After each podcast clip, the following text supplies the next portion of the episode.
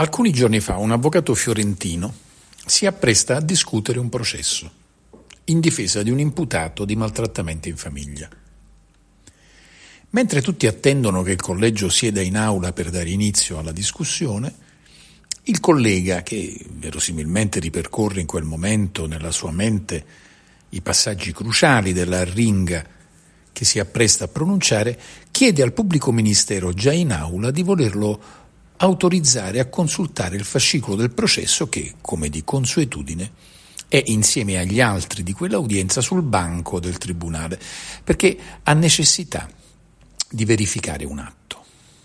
Ricevuta l'autorizzazione apre il fascicolo, lo sfoglia e vi trova niente di meno che il dispositivo della sentenza già compilato. Il suo assistito, Oibò, è condannato a cinque anni e mezzo di reclusione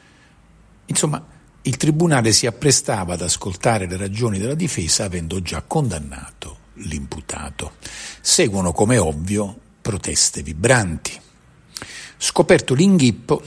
il collegio ovviamente si astiene trasmettendo gli atti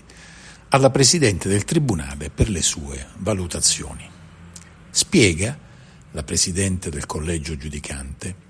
che si tratta di un increscioso equivoco era lei stessa infatti ad aver vergato non il dispositivo di condanna, ma un appunto ignoto agli altri giudici del collegio, espressivo di un personale orientamento che prontamente sarebbe potuto mutare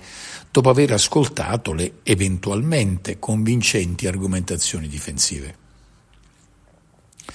Il difensore, a sua volta infuriato, replica che non era affatto un appunto ma un dispositivo bello e buono compilato a regola d'arte.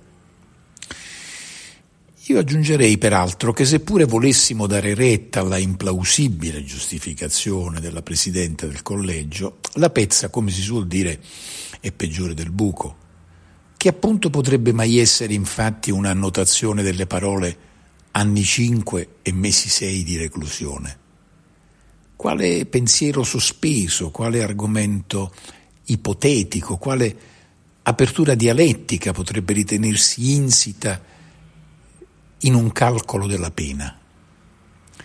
Si può mai sensatamente credere che un giudice che abbia addirittura già quantificato la pena da infliggere all'imputato possa essere disposto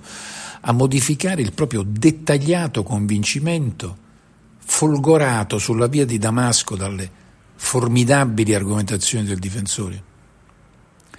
Ora, chi ci ascolta deve sapere che casi del genere sono tutt'altro che infrequenti e sempre badate con la stessa giustificazione che trattavasi di un mero appunto. È accaduto a Venezia, più volte a Roma, a Napoli e altrove ed è naturale pensare che la sporadicità di questi gravi episodi sia legata piuttosto all'eccezionalità della imprudenza di quei giudici nel lasciare traccia del misfatto